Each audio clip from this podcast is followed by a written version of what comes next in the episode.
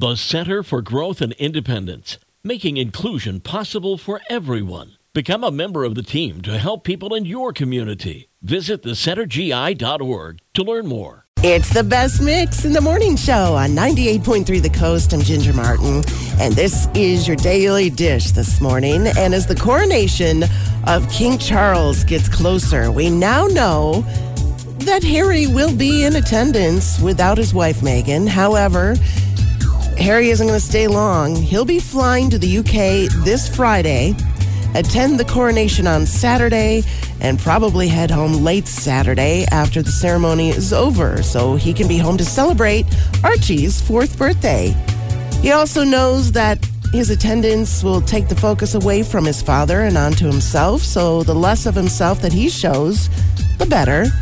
No one can say whether he will appear in military uniform or not.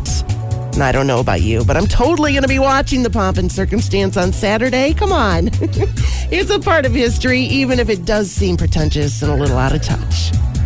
The annual Met Gala was last night, and the dress code theme was in honor of Karl Lagerfeld, the late fashion designer. So the stars were out in full costume. It is one of fashion's biggest nights, and the stars did not disappoint. Kim Kardashian, Rihanna, Jennifer Lopez, Jared Leto were true to the theme. And if you would like to see all of the big stars' outfits, just click on Met Gala under Entertainment News at 983thecoast.com.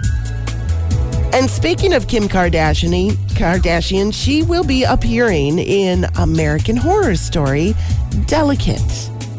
But when being interviewed by Variety Magazine at last night's Met Gala, she did admit she's taking acting lessons for the part. She says acting is a challenge, and she likes challenging herself. Her last big acting role was in the animated movie Paw Patrol. I'm thinking she really wants to get an Emmy for her role next year. And this is your Daily Dish for your Tuesday morning from 98.3 The Coast.